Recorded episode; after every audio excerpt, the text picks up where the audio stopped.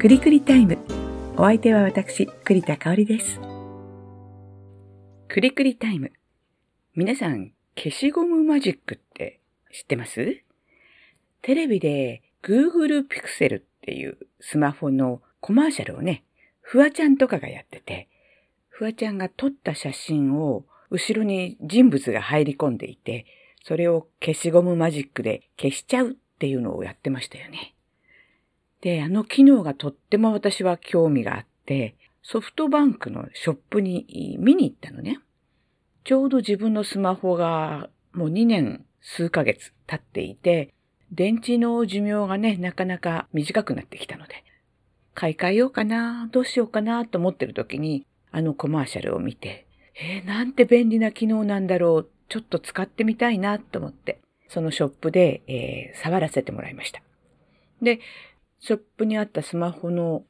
中に入ってる写真をね、選んで、じゃあここの部分消してみようかなと思って、こうくるっと指でなぞって消しゴムマジックすると、本当に見事に消えちゃうんですよ。で、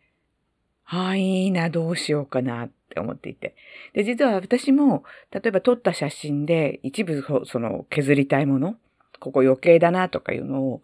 ペイントブラシって、あの、パソコンに入っている、そういった画像処理のソフトを使って、削ったり、色塗ったり、いろいろしてこう、消しゴムマジックみたいなことを自分自身でやったことがあるんですが、そしたらね、ある時、私あの、アンドロイドなんだけど、スマホが。そのアンドロイドの画像ソフトがあるんですが、その中に消しゴムマジックっていうのがいつの間にかできていて、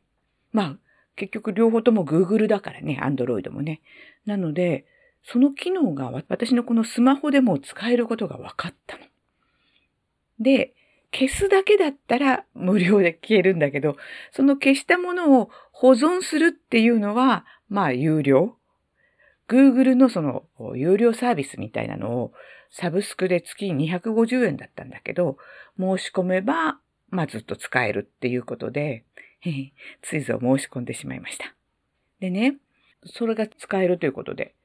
今まで2回ほど使ったんだけど、まず一つは、お友達の生け花の展覧会に行ったんですよ。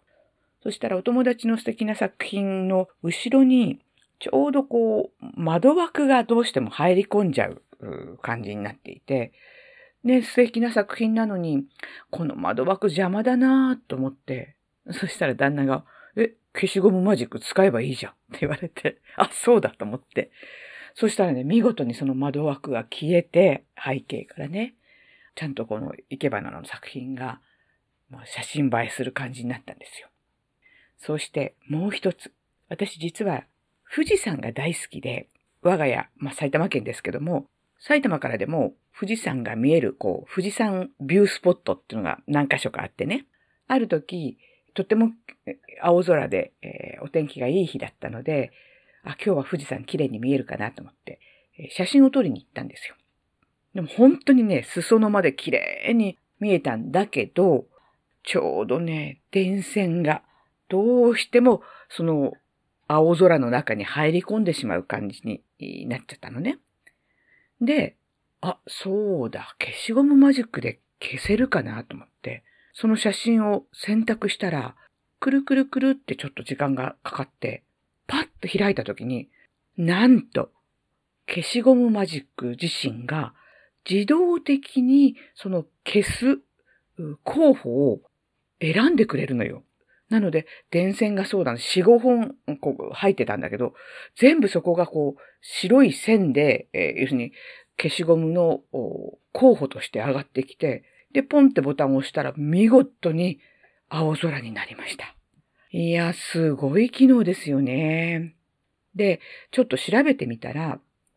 AI が自動的に背景を判断して、その消すものの周りとこう、馴染ませるっていうんですかね。そういう機能なんですって。